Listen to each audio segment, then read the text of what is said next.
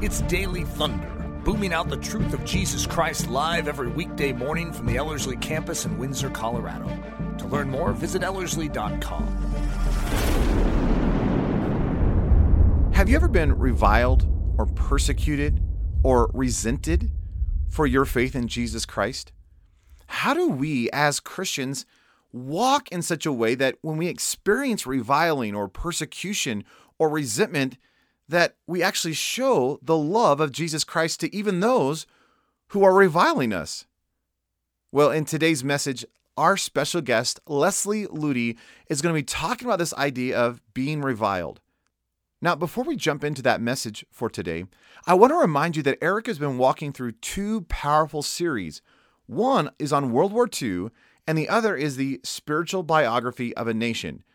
In both cases, he's walking through history, showing the spiritual principles that are illuminated throughout both World War II and the founding of America. If you've not listened to those series yet, I highly encourage you to check them out by going to ellerslie.com forward slash daily. Now, let's jump into the message for today as Leslie Ludy talks about how do you respond and how do you behave as a Christian who is being reviled. I'm excited to be here this morning and excited to be able to talk to you about something that has been a really important aspect to my spiritual journey. And it's how to handle being misunderstood, being reviled for your stand for Jesus Christ. And I wasn't prepared for this when it first started happening to me. And I feel like it's one of the most important things I could share with you, especially those of you who are getting ready to go home after an intense week of just focusing on Jesus. One of the weapons of choice that I have found the enemy uses during times of spiritual forward movement in our lives is stirring up the people around us to come against us with attack, with criticism, with false accusation or misunderstanding. And a lot of times, when we're really passionately pursuing Jesus Christ and that starts to hit us, it can really throw us off track. It can cause us to take our eyes off of Jesus and focus inward and become confused, become discouraged, and it can even really push us away from God if we don't expect it and know how to handle it in a biblical way. It's really kind of going going to go with the territory for anyone who is going to passionately seek after Jesus Christ with all of your heart, soul, mind, and strength that people around you are not always going to approve of you. They're not always going to understand you. They're not always going to support you. And even though the Bible is clear about this, I think a lot of times as modern Christians, we're still really taken off guard when it happens.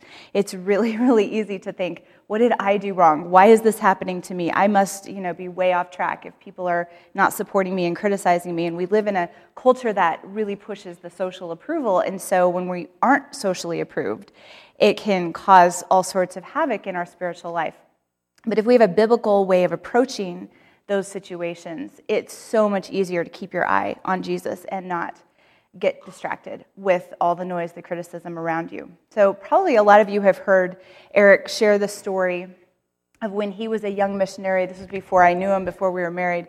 But he talks about being in inner city New Orleans as a young missionary with his mission team, one of the first mission trips he ever went on, and it was it was on Bourbon Street during Mardi Gras in New Orleans. So you can imagine the type of atmosphere that team was walking into, and their their plan was to erect this wooden cross, you know, put, hold, build it and put it up. And I think it had wheels on it, so they could go from like street to street. And they were going to just stand there with this cross in the middle of Bourbon Street, and they were going to hand out tracts. And Eric, who had uh, not ever done that kind of evangelism, he was more like the subtle relation, relationship evangelism, you know, just hopefully they'll kind of see Jesus in me if I'm like really subtle and quiet about my faith. That was his approach at that time. And so here is this team, like, we're going to have this big cross and we're going to make this bold statement and we're going to hand out tracts. And he was just like, I'm super uncomfortable with this. And so he got, you know, he had to go because he was part of this team. He wasn't the leader of the team, he had no say in how they were approaching this. And they got there, they put this big, huge cross, it was a huge cross, and they put it right in the middle of Bourbon Street during Mardi Gras. So there, you know, you've got drunk people, you've got screaming people, you've got people with all possible, you know, debauchery going on in their life, just all around you. And here you are standing there with the cross. He didn't want to stand very close to it because he knew that the minute he went and said, "Hey, this is you know, I'm part of this. This is I I'm with this cross. I stand with this." He knew as soon as he did that, he would have people screaming at him and cussing at him and throwing beer on him and all those things because that's what was happening to the other missionaries. So he stood at a distance and he was kind of that place that I think a lot of us come to in our Christian walk where we're kind of waffling between the world and social approval and radical following Jesus, radically following Jesus. And that's where he was. He didn't really want to fully go over here, be with the cross, say, hey, I'm, I'm with this. But he didn't want to, of course, he wasn't with the partiers on the street. He was just waffling in the middle. It was really interesting. Everyone ignored him when he was waffling in the middle. And it wasn't until somebody said to him, Hey, would you please come over here and hold up this cross? Somebody needed to leave or needed a break or something. And he magnetically found, found himself going over to the cross, even though against his will he didn't want to, but he did anyway. And he said the minute that he, he wrapped his arm around that cross, the minute it was clear to everyone there where he stood, he was saying, I'm with Jesus. He was saying it boldly. It was like he had this tremendous joy that washed over him, this incredible peace and just exhilaration. And when he was in that no man's land, that middle ground, that waffling in between, he didn't have peace at all. He was miserable. That's where a lot of us are in our Christian life. When we stay in that middle ground, we're not really boldly saying, I'm with Jesus. We're not really over here. We're just kind of hanging out in the middle in that gray territory. It's miserable, and but people leave us alone, right? they, they don't pay attention to us unless we start to really take a stand for Jesus, and unless our life starts to make them uncomfortable. And so when he wrapped his arm around that cross, his life was saying, Hey, I'm with Jesus. I'm taking a bold stand. And everyone knows where I stand now. And guess what? He became the brunt of attention, negative attention from everybody on that street. He had people throw things at him, he had beer spilled on him, he had people scream at him. And yet he had never been happier. He had this huge smile on his face because he knew that he was taking a stand for Jesus. He knew that he was not ashamed of his faith. And that's the way God has called all of us to live. And it's only when we do that, when we, whatever that means for us in our own life, when we boldly say, I'm with Jesus, that we will have that sense of, I'm exactly where God wants me to be. If we're miserable and we don't feel like we're where God wants us to be, a lot of times it's because we're in that gray territory. We're not really taking that strong stand. So everybody knows who we stand with. And in, in our day and age, it's getting harder and harder, more uncomfortable to make sure that everybody knows, hey, I'm with Jesus, and I am not ashamed of that. The minute we make that decision and we go over to that cross and we put our arm around that wood and we say, I'm with Jesus, is the minute we're going to become the brunt of negative attention. We will not be socially approved anymore. And I think in modern Christianity, there have been a lot of misconceptions that you can blend into the world, you can be a part of the world, you can be approved by the world, you can, the world can think you're amazing, and somehow that makes you a good witness for Jesus Christ. And so we need to count the cost and understand that that is not what Jesus says. In fact, he says, if the world hates you, you're on the right track because it hated me before it hated you. If the world loves you, that's a problem because that they loved the false prophets as well. So it's almost like a measuring stick of where we're at spiritually. If everybody loves you and speaks well of you, Jesus says, watch out. You're not where you need to be. If people don't like you, if they disregard you, if they ridicule you, if, you, if, they, if they leave you out of things, if they criticize you because you're taking such a strong stand and you're living so boldly for Jesus, Jesus says, rejoice. You're on the right track. You're blessed if that's the path that you're on. Amy Carmichael wrote in her book, If, this is a very convicting statement to me, if the praise of others elates me and their blame depresses me, then I know nothing of Calvary love.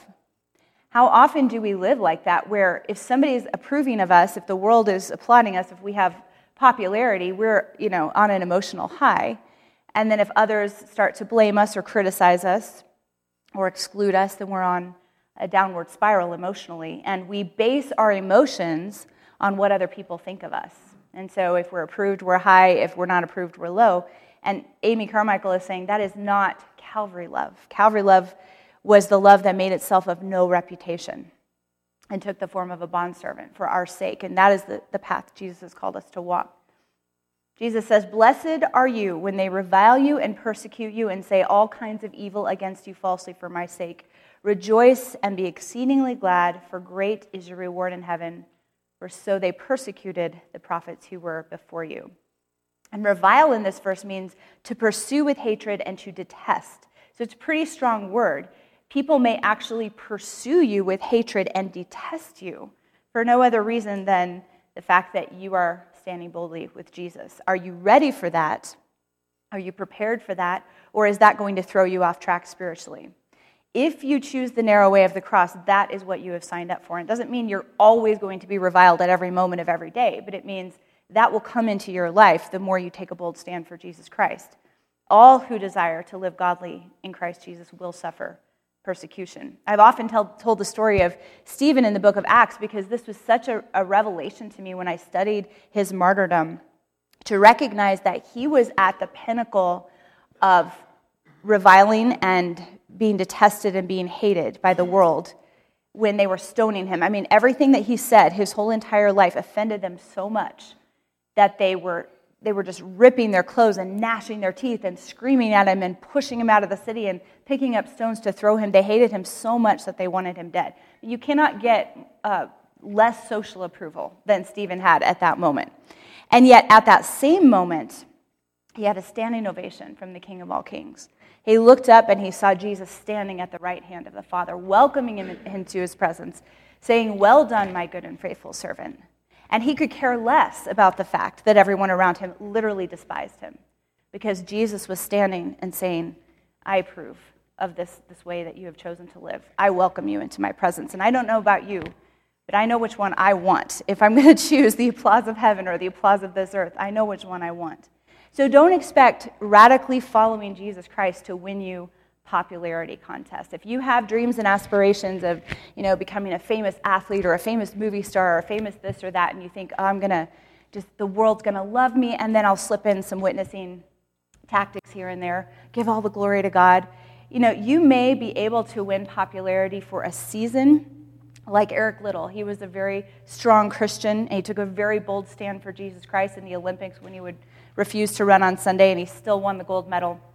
He had a lot of approval for a season, but when he chose to give up athletics and become a missionary in China, he no longer had approval from the world. He could have gone that path of continuing to become a famous athlete and tried to witness on the side, but the more he followed after Jesus Christ, the more he said yes to the call of God on his life, the less and less he was approved. So he had his moment where the world applauded him. And then they recognized, wow, he's, this is actually more important to him than a gold medal. This is actually more important to him than being a famous athlete. Okay, we don't get this guy. We're going to forget about him. So don't expect following Jesus Christ to win popularity contests. In fact, you cannot have popularity with the world, approval from the world for the long haul, and also have a radical devotion to Jesus Christ. That's what the Bible very clearly says. So I think it's important when you are criticized, attacked, or reviled because of your stand for Jesus, it's really important. I know it's been really important for me to understand what the Bible says about it, how to respond to it correctly, and why it even happens. Because for me, I tend to turn inward and become very self evaluating and, okay, what did I do wrong? What did I say wrong? And a lot of times, the only reason reviling is happening is not necessarily what you said or didn't say, it's because light and darkness are constantly at war with each other. The spirit of light that you are exuding through your life is in direct contrast to the darkness that is all around you. As it says in John, where they loved darkness more than light. And so when they see light, they, they want to push it away. That's why it happens a lot of times. It's not anything you did or didn't do specifically, it's the fact that you are exuding the light of Jesus Christ, and it offends the darkness around you. The first time I remember being really reviled was kind of a bizarre story. I was in high school and I had just radically given my life to Jesus Christ. I was really attempting to shine the light of Jesus everywhere I went. I wasn't preaching in the hallways of my public school or anything like that. I was just smiling and turning outward and trying to exemplify, you know, example of Christ. And this girl who was very much dark and um, just covered in darkness with very dark clothing, very sour expression, just you could tell she had a lot of darkness in her life. And she didn't, I, had never even spoken to her, but she saw me. I went into a locker room and she followed me in there and she started screaming at me. She started cussing at me. And I turned, I had my back turned to her because I was getting something out of a locker and she grabbed my hair and yanked my neck back and continued to scream at me, like out, out of control screaming. It so shook me as a 16 year old girl. Like, what did I ever do to her? What is wrong with her? What is going on? I didn't do anything. And I don't remember what, how the situation ended. It didn't end in like some girl fight or anything like that. I wasn't, I didn't respond. I just kind of stood there. She left. And I remember going home and talking to my parents and some other Christian friends, and they were saying it's because the spirit of light in you is offending the darkness that she's carrying around. There's nothing you said or didn't say. It's just, there's just that war between light and darkness. And that was my first lesson. Okay, just living, just exuding, just abiding in Jesus Christ is going to offend some people. In Acts, when they were offended by Stephen, they were not able to resist the wisdom and the spirit by which he spoke. They were not able to resist, and it made them furious. They didn't like the fact that he, was, he had something more powerful than they had, and that's what, what, what caused them to hate so much, hate him so much. In John 3:20 it says everyone practicing evil hates the light and does not come to the light lest his deeds should be exposed. So that is a lot of times what's going on in the people around you. They hate the light and they don't want to come to the light because when the light shines on their life, they realize there are a lot of things that are going to be exposed that they do not want exposed. And that brings me to the second point of why reviling often happens is because reflecting Christ's nature exposes sin in other people and they feel convicted and they want to justify themselves. So, again, it's not always something that you should self evaluate and say, why does this person hate me? Why do they not like me? Why are they reviling and attacking me? So often it's just what the way that you're living, the decisions that you are making is exposing sin in their own life and it makes them very uncomfortable and they want to justify themselves. And so often that's been what's going on whenever somebody has attacked me is it's it's not even anything I said. It's just the way I'm living my life, and they don't like it because it makes them feel like they're doing something wrong. A lot of times, the decisions I've made, I haven't broadcast those decisions and said, hey, everybody around me, you need to do exactly what I'm doing. I've just been living in obedience, and that bothers people. It says in 1 Peter 4 4, they are surprised that you do not join them in their reckless, wild living, and they heap abuse on you. Why? You're not deserving of that abuse, are you? But you're not joining them in their reckless and wild living, and that's why they're heaping abuse on you. And, and then Jesus says to the Pharisees in Luke 16, 5, You are those who justify yourselves before men, but God knows your hearts. And again, here's another Pharisee who was challenging Jesus, and it says he, he wanting to justify himself, said, to Jesus, and who is my neighbor? You know, Jesus is saying, love your neighbor as yourself, and he's trying to justify. So he's like, well, who is my neighbor exactly? And justify means to defend or to declare your own righteousness. Now, I've been on both sides of self justification, so I understand this. I remember when I was in a position of being confronted and um, challenged by a godly older sister in Christ. It was it was not something I was prepared to receive, even though she was very gentle and loving in how she brought this um, correction into my life or this challenge into my life. She was challenging me about my standards and what movies I was watching. It's one in particular that I was, you know, recommending and everything, and I thought it was a good movie. And she was just asking me some questions like, why, as a Christian, why do you feel okay with this? You know, is this really a God honoring movie? And I was like, hey, you know, who does she think she is to say that to me? And I remember thinking, I need to pray for her. She's really got a lot of self righteousness in her life. And have you ever felt that way? It's like, oh, that person. And that's what I was doing. I was to- I didn't at all look inward and say, maybe she has a point. I was like totally attacking her. I didn't do it verbally, but inwardly. I was attacking her and I was like, this girl, she is so judgmental. She is so legalistic. And yet, in reality, when I started to look back on the situation, she was being obedient to the Spirit of God. She was very loving, very gentle, and not, she wasn't judgmental. She was just challenging me in a gentle way as a godly older sister. But I was so entrenched in self justification that I couldn't receive that at first. And it wasn't until about a year later that I recognized, you know, she did that in love and it was totally appropriate. And I was the one in the wrong, but I was self justifying. So I made her the enemy. So that can oftentimes happen.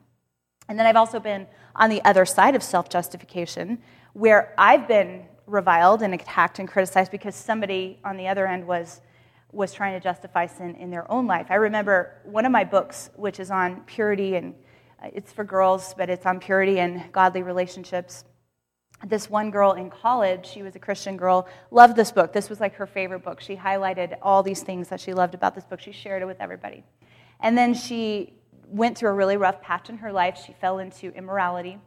and she hated this book. Like overnight, she decided she absolutely hated this book. She talked. She told me this later. She would like rip pages out of it. She threw it across the room. I don't know why she didn't just throw it away, but she like kept it in her room with her and then like destroyed the book because she hated it so much. And basically because it reminded her of where God wanted her to be and that she had fallen away. And then she repented. She gave her life back to christ. She got right with god and then became her favorite book again. And so she was she had this really interesting love-hate relationship with this book. I didn't know any of this until way later. But it was just interesting to see how her response to just words of truth was so different depending on where she was at spiritually Another reason that reviling happens, so we've talked about light and darkness being at war with each other. We've talked about self justification and why we are often the brunt of attack because of other people's self justification. And the, another reason is because a lot of times it's something the enemy use, uses. He stirs up strife towards us in other people because he wants to discourage us and he wants to cause us to give up. Whatever we're pursuing, he wants to get us to turn back. And so, if people in our life have, have spiritual weakness, they've allowed things into their life that has given the enemy an access point, oftentimes the enemy will get in there and stir them up against us because his design is to discourage and weaken us. When we were first starting Ellerslie, we, we had gone from traveling and speaking to thousands of people all over the country, and God was saying, you know, I want you to focus on smaller groups and go deeper with them and really give them a strong foundation. Because when we can, you know, could speak for one hour or two hours to a few thousand people, you can plant seeds, but you can't go all that deep. You can't really water those seeds that were planted. So we were getting that strong burden for discipleship, and we thought, well, this is actually, a lot of people in our life actually told us this is a step backwards for you guys. You're going from speaking to these big, huge crowds to smaller groups of people. And so I wasn't at all prepared that as we were starting Ellerslie, we would become the brunt of incredible attack. Because in my mind, I was like, well, we're being obedient to God, but we're kind of taking a step back. Our ministry is shrinking. And yet the enemy knew what was going to happen at Ellerslie, and he didn't want that to happen. And he, he, did, he pulled out all the stops to get us to quit before we even started. I mean, I've never been through so much attack as the months leading up to starting Ellerslie that first semester. It was like all hell just broke loose on us. And the major attack that we received was reviling. It was like he took the, the weaknesses in anybody in our life, family members, friends, other, even other Christians, and stirred them up against us. And there was false accusation, there was extreme criticism, there was extreme discouragement. And we, I mean, we were accused of terrible things in that time. And some of those people we had loved, we had sacrificed for, we had invested into. And so for me, I, I wasn't totally sure how to handle that. I'm not necessarily, I don't have the kind of temperament that just kind of rolls with it. I'm a little bit more serious, more melancholy in my temperament, so I can take people's criticisms a little bit too seriously. And I was very strongly tempted to quit and to give up before we even started. It, in fact, there was a time um, that I was pretty seriously considering I want to change my name, I want to leave the country and get a new identity. I mean, that's how bad it was, like, to be completely honest. I was like, and I even wrote it down. I, I won't tell you what my new name was going to be just in case I ever have to do it. but I was trying to convince Eric that we should do this. Like, we both change our name, this is what it would be, and we'll go live here and we'll just disappear. Because the pain, the pain is very real when people are attacking you, when people don't understand you, when you're being falsely accused. It's the deepest pain that either Eric or myself has ever walked through. And so, now, you may not ever be falsely accused to that point where you want to change your name and leave the country, but very likely, if you continue on this path, you either have experienced some reviling in your life or you will if you are pursuing that set apart life with Jesus Christ. And remember that the enemy does not like your stand for Jesus, and he wants to discourage you from what you are called to do and how you are called to live.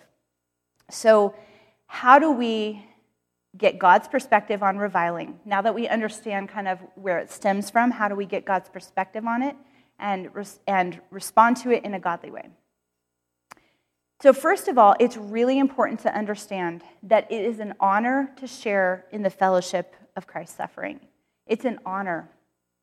It's not shameful, it's an honor. And I always have looked at false accusation and criticism as a shameful thing.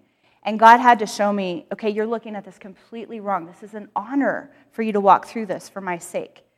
In Acts 5 uh, in the chapter, in Acts chapter 5, it talks about the apostles being called before the council and beaten, and they were commanded that they should not speak in the name of Jesus, and then they were let go.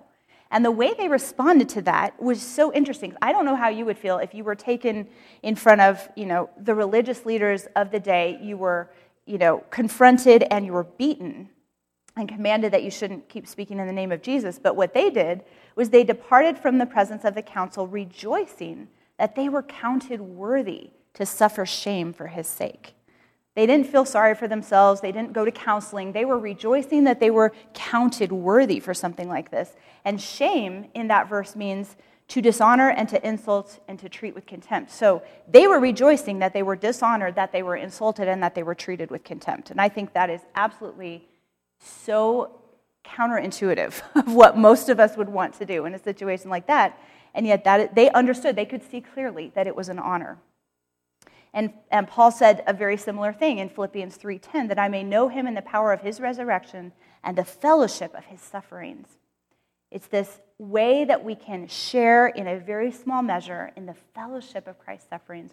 We can never repay him for what he did for us, for what he gave for us, but even in a small measure, if we're able to share that fellowship of his sufferings, it's an honor.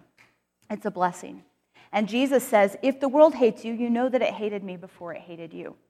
I think that's really interesting. He doesn't, he does, he is speaking so bluntly. It's just like, if the world hates you, you don't, don't be surprised. It hated me first. That's the way it's going to be. It's not like, oh, you poor thing, you know, I just know that this is going to happen, but I'm, I'm here for you, which he is here for us. But his response in this verse is, hey, get used to it. The world hated me before it hated you. In 1 Peter 2 20 through 21, if when you do what is right and you suffer for it and you patiently endure it, this finds favor with God. For you have been called for this purpose, since Christ also suffered for you, leaving you as an example, leaving you an example for you to follow in his steps. So this is something we are called to, something we are given as a privilege, as it says in Philippians 1:29. It has been granted to you on behalf of Christ, not only to believe in him, but also to suffer for his sake. So it's a privilege, it's a calling, it's an opportunity to share in the fellowship of his sufferings. And it says in Hebrews 5 8, though he was a son, speaking of Jesus, he learned obedience by the things which he suffered. So this is something that can actually deepen our relationship with Jesus Christ, strengthen our understanding of what obedience is, and help us share in the fellowship of, of his sufferings, which means we draw closer to Jesus Christ through suffering, through false accusation, through reviling, if we respond to it correctly. Another perspective, a godly perspective on reviling and criticizing, being criticized, is that it shows you're on the right track in your spiritual life. You're to rejoice and be exceedingly glad when you're reviled and persecuted, and you're to be concerned when all men speak well of you, because that is how they treated the false prophet, prophets. And in Luke 16 15, what is highly esteemed among men is an abomination in the sight of God. So just because the world is applauding something and cheering something on does not mean that it's something God applauds and cheers on. And we need to get our priorities straight. Whose applause are we really living for? In Hebrews 11 36 through 38, it talks about a list of all that the heroes of God, the heroes of the faith, had to go through chains and imprisonment and being stoned and sawn in two and tempted and slain with the sword, etc., etc., etc. And Jesus says, of whom the world was not worthy. These are the people that Jesus gives that standing ovation to. And yet the world is like, you know, who needs them? God has a completely different value system than the world. Now, what if reviling comes from other Christians? I think this is probably one of the biggest challenges I've ever faced in my spiritual journey is what if reviling comes from other Christians? You kind of expect it from the world, you kind of expect it from non believing friends, but what about within the church? How do you respond to that? In John 16, 2, Jesus said, He's telling the disciples, here's what's going to happen after I you know, uh, go through my transfiguration and I'm gone, I'm no longer walking on this earth, this is what's going to happen. They will put you out of the synagogues. The time is coming that whoever kills you will think he offers God service. And I thought that verse is so interesting because there are religious systems of the day that actually believe they're on God's side when they're coming after you. And that you'll see that even today. But back in this day, people who, like Saul, before he became Paul, he really believed that he could stomp out the Christians. he was honoring God. He was doing God's service. And that's why he was so zealous to persecute the church. And it wasn't until God literally knocked him flat on his face and said, Saul, why are you persecuting me? that he woke up and said, Whoa, really? I, I thought I was doing you a favor, God. I didn't know. And that's so often what's happening is like re- the religious system of the day, they, they get their eyes off Jesus Christ, they get fixated on something else and they think, hey, you know, this person is living too radically for Jesus or whatever, if we go after them, you know, we're, we're doing something good.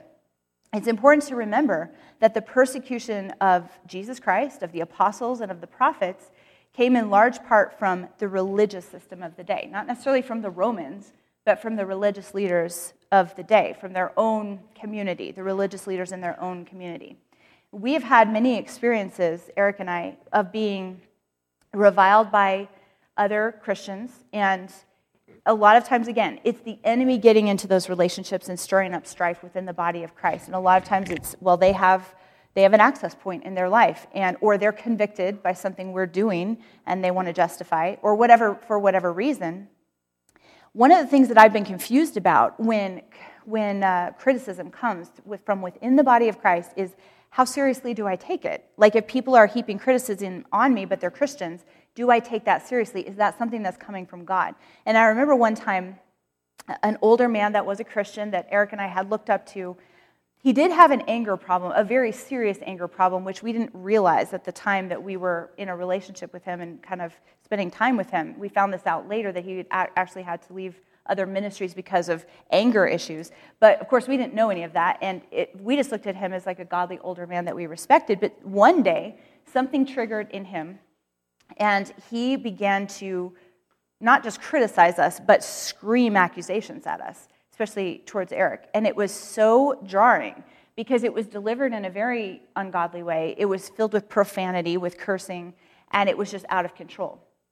And we were really shaken because we were young Christians at the time, and we thought, what if there's some, some validity to what he's saying? He was accusing us of absolutely terrible things. And we were led to the book of James, where it says, Out of the same mouth proceed both blessing and cursing. My brethren, these things ought not to be so. Does a spring send forth fresh water and bitter from the same opening?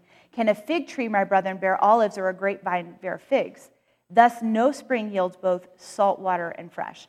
Who is wise and understanding among you? Let him show by good conduct that his works are done in the meekness of wisdom. But if you have bitter envy and self seeking in your hearts, do not boast and lie against the truth. Now, good conduct and meekness are the two things that would categorize someone who is correcting you in a godly, Christ honoring way meekness and good conduct. Good conduct means Christ like conduct, lifestyle, and behavior. And meekness, which means mildness of disposition and gentleness of spirit. So we need to be open to receive correction, especially from spiritual leaders and those we look up to in the body of Christ. But if it's not coming in a Christ like way, if it's not breeding a deeper relationship with Christ, if it's basically just delivered in a very fleshly, angry tirade, a very worldly way, blessing and cursing blended together, we know that it's not God's message to us because it's not the way He communicates to us. And the fruit of righteousness is sown in peace by those who make peace. So if someone's coming to you wanting to you know, see something change in your life, their goal would be peace. Peace in that relationship, peace in your life, peace in your relationship with God, not strife and anger and discord. So, what is the difference between fleshly anger and reviling versus godly exhortation and correction? This was really important for me to understand since so much reviling that I've experienced has come from within the body of Christ. One is sown in peace and love, the right kind of correction. And that brings greater spiritual strength into your life. And the other is sown in anger and in pride, and it just brings discouragement and discord and tension into the body of Christ. There are times when we have to speak very boldly and bluntly and speak the truth without, you know, without, you know, we have to, we have to really proclaim truth, but it can still be done in a loving, honoring, gentle, Christ like way, even if we're being bold in how we speak truth. So if someone is coming to you with accusation, and you want to know if it's really coming from God or from somebody's just fleshly, sinful attitude, ask some questions. Was this person Christ like in their words and attitudes? It may sting. Like the, the girl who corrected me with my standards for movies. It wasn't a pleasant conversation. It wasn't what I wanted to hear, but she did it in a very loving way. Her desire was to see greater spiritual strength in my life. And if I had asked that question, I would have had to say, yes, she was very Christ like in how she did. I didn't like what she had to say, but she was Christ like in how she said it. Were they gentle? Were they peaceable in their correction? Were they seeking to bring greater peace into your life and into the body of Christ? And did they have a position to speak into your life? Were they marked by humility and love or arrogance and anger? So remember, the fruit of godly correction is that you're going to be drawn closer to Jesus Christ if you really receive it. Rebuke a wise man and he will love you. Give instruction to a wise man and he will be still wiser. The fruit of fleshly correction an angry man stirs up strife and a furious man abounds in transgression. It just creates greater discord and havoc. So, when you're criticized, attacked, reviled, misunderstood, falsely accused, how do you respond in a Christ like way? These are the things that have most helped me in these seasons of my life. The first one is not to turn inward. It's, it's really a temptation of the enemy. You might be just going about your, your life and being obedient the way you know to be obedient, and suddenly you're attacked. Somebody just decides they cannot stand the way you're living your life and they come against you.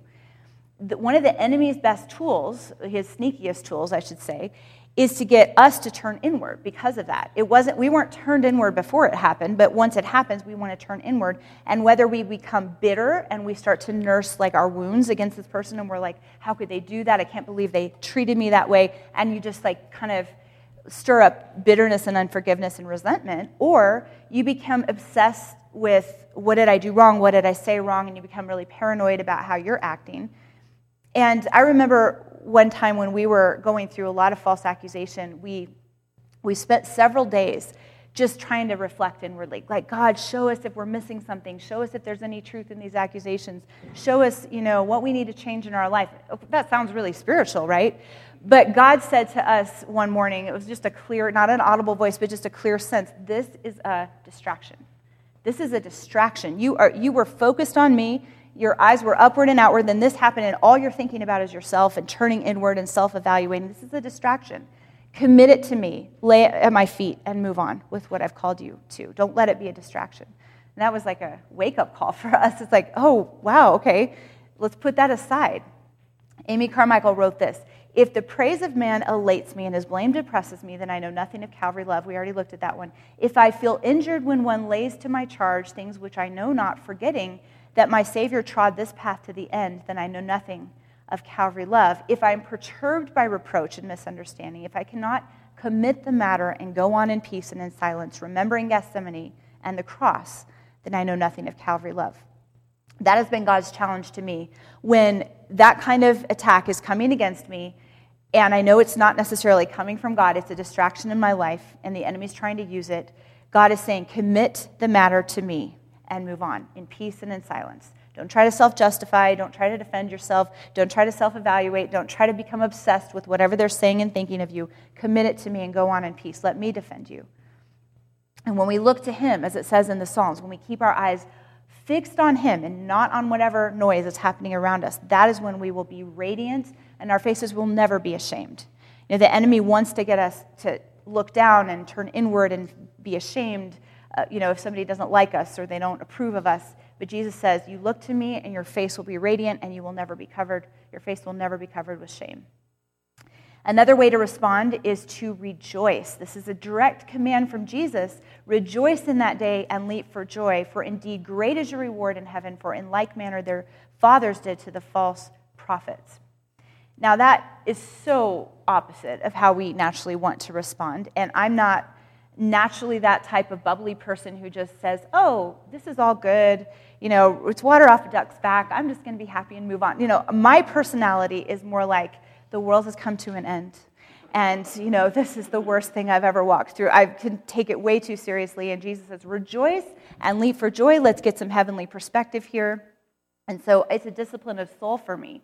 Now, rejoicing does not mean just drum up all these happy, warm, fuzzy feelings. I've had to realize that. It's a decision of the will to say, Lord, I agree with what you say. This is an honor. This is a blessing. This is an opportunity. This is part of what I'm called to as a Christian. I agree with your word. I command my soul to rejoice and look at this as an opportunity rather than a curse and something negative.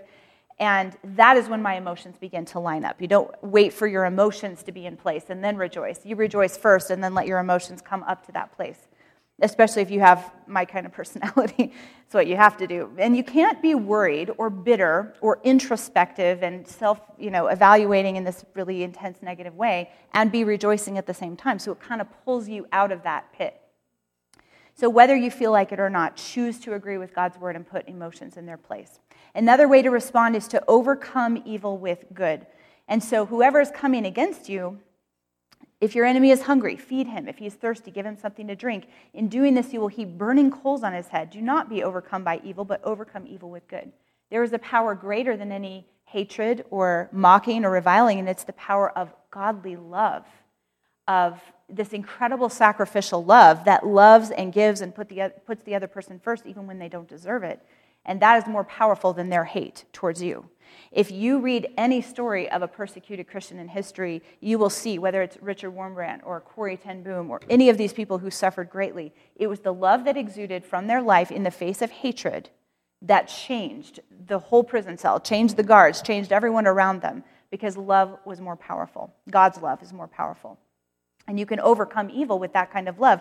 And overcome means to conquer and to come off victorious and you can overcome it with good, which means to be pleasant, joyful, happy, excellent, upright, and honorable in your behavior. Doesn't mean that they're proper in their response, but you have control over your response. As it says in 1 Peter 3 9, do not return evil for evil or insult for insult, but giving a blessing instead, for you were called for this very purpose that you might inherit a blessing. So it's that purposeful decision to bless when you are cursed. And that takes the grace of God, that ability of His Spirit working within us to do what we could not do on our own because it's not natural to love and bless and serve somebody who's coming against you.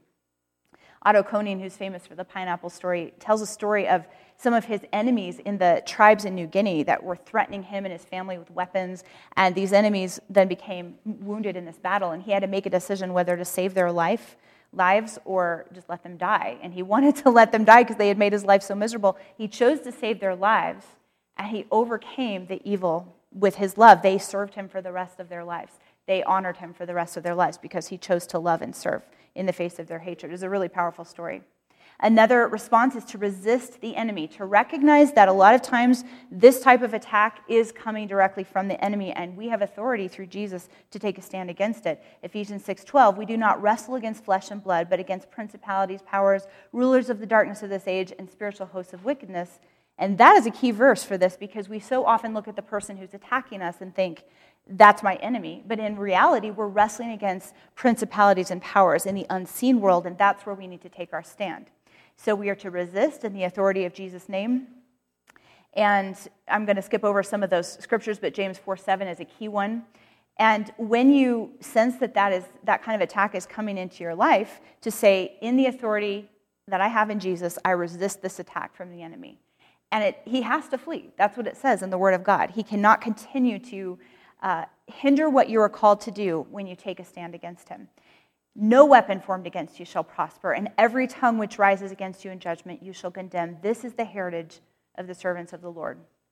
That was a verse that God gave me. It's from Isaiah 54 17. God put that verse on my heart when we were being attacked and falsely accused right before we started Ellerslie. There were so many threats, there were so many what ifs hanging in the air. What if these people, you know, spread these rumors about us and destroy what we're trying to do in starting this discipleship school? And God was saying, Keep your eyes on me, commit it to me, and move on. No weapon formed against you will prosper when you are abiding in me. And that's exactly what we saw happen.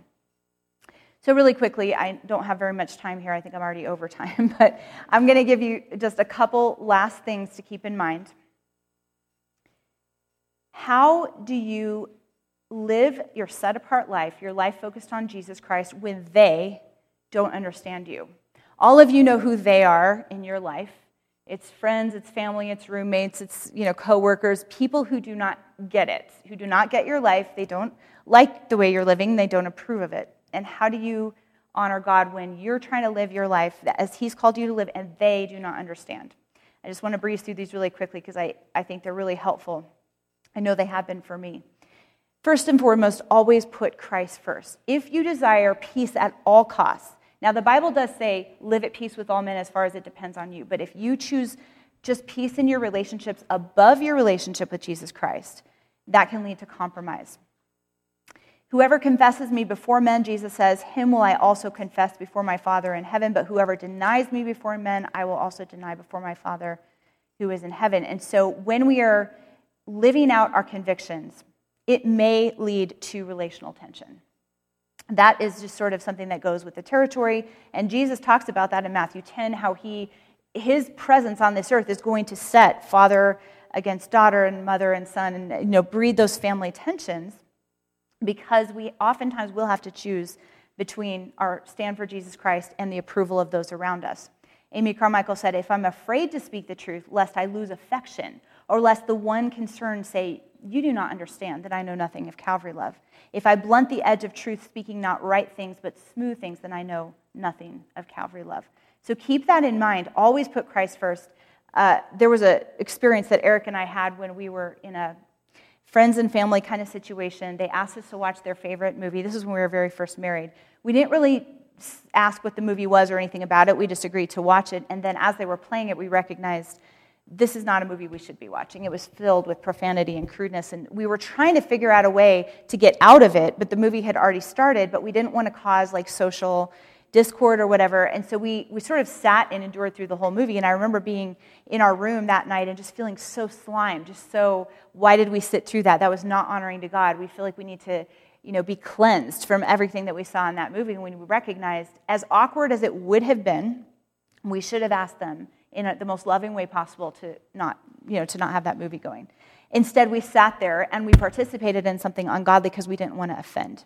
So we realized always put Christ first. Yes, it may lead to tension, but he is more important than just having everybody think well of you all the time. Protect your relationship with Christ. Honor him in the way that you're living. Don't compromise in order to keep the peace around you. But also have the right attitude. If you are needing to take a stand and say, you know, I can't watch that movie or I can't participate in that activity or I, I don't want to be in this conversation, do it in a spirit of meekness and fear, having a good conscience, that when they defame you as evildoers, those who revile your good conduct in Christ may be ashamed. Mildness of disposition, gentleness of spirit, reverence and fear of God, which is the opposite of pride and arrogance. Don't just decide, well, I'm taking a stand for truth so I can be prideful and arrogant and critical in how I take my stand. Do it in the spirit of Christ, and that is what's going to make a difference in their lives. If you storm out of the room and slam doors and go on a tirade and you're arrogant and prideful, it's not going to actually bring change in their life. But gentleness and love can, even though it may take some time. And finally, don't underestimate the power of prayer. If there are the they in your life that really don't understand you, that really don't approve of you, pray for them. Don't underestimate the power of prayer. You may or may not know Eric's story of how he radically gave his life to Jesus Christ in college, but it was his older sister who was a very strong believer, and he and his younger brother had basically mocked and reviled her most of her life because of her stand for Jesus Christ. Always made fun of her, called her the saint in a mocking way. And yet she she loved them and she prayed for them for years and years and years and years. And she gave Eric a book when he was in college, and it, it changed his life. It's what God used to bring him to a true relationship with Jesus Christ. And the first person that he called when he put that book down and gave his life to Christ his, was his sister because he knew that in spite of how he had treated her all those years, she had never stopped praying for him and loving him. And it was her faithful prayers that God used to win him to Christ. So don't let the enemy destroy your faith for your friends and your family members. A lot of times, those that you've grown up with are the ones that you're thinking they're hopeless, they're never going to change. Don't underestimate the power of prayer. Remember, it's God who is going to make the change in their life. You can be an instrument through praying faithfully for them. And here are a couple final quotes from Amy Carmichael.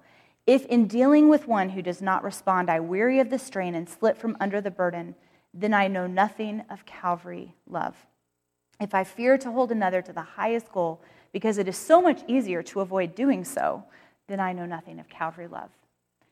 Hold them to that high standard through love, through prayer, through a consistent example, and God can use you as an instrument of change in their lives. Let's pray. Lord, we thank you for showing us that we have the privilege to share in the fellowship of your suffering. And thank you that you have given us these amazing tools and truths to walk through reviling in a way that honors you and to even bring about life change in other people's lives. I pray that for every single one of us, we would really embrace this kind of path of suffering and not go after social approval, but take that bold stand to say, I'm with Jesus and I'm unashamed, even if it means that others don't understand me and don't approve of me. Lord, I pray that our lives would bring you glory in this area. Go before us today, and may your presence be seen and heard and known in a very powerful way in our lives today. In Jesus' name, amen. Daily Thunder is a listener supported production of Ellerslie Discipleship Training. At Ellerslie, we are laboring to rouse the Church of Jesus Christ out of its lethargy and build brave hearted Christians for such a time as this. Daily Thunder is delivered live and streamed daily Monday through Friday at 8:15 a.m. And our weekend service is streamed at 9 a.m. on Sunday mornings. Join us at live.ellerslie.com. We invite you to visit us at the beautiful Ellerslie campus in Windsor, Colorado for a day, a week, or an entire season of gospel centered spiritual training. Learn more at ellerslie.com. Thanks for listening.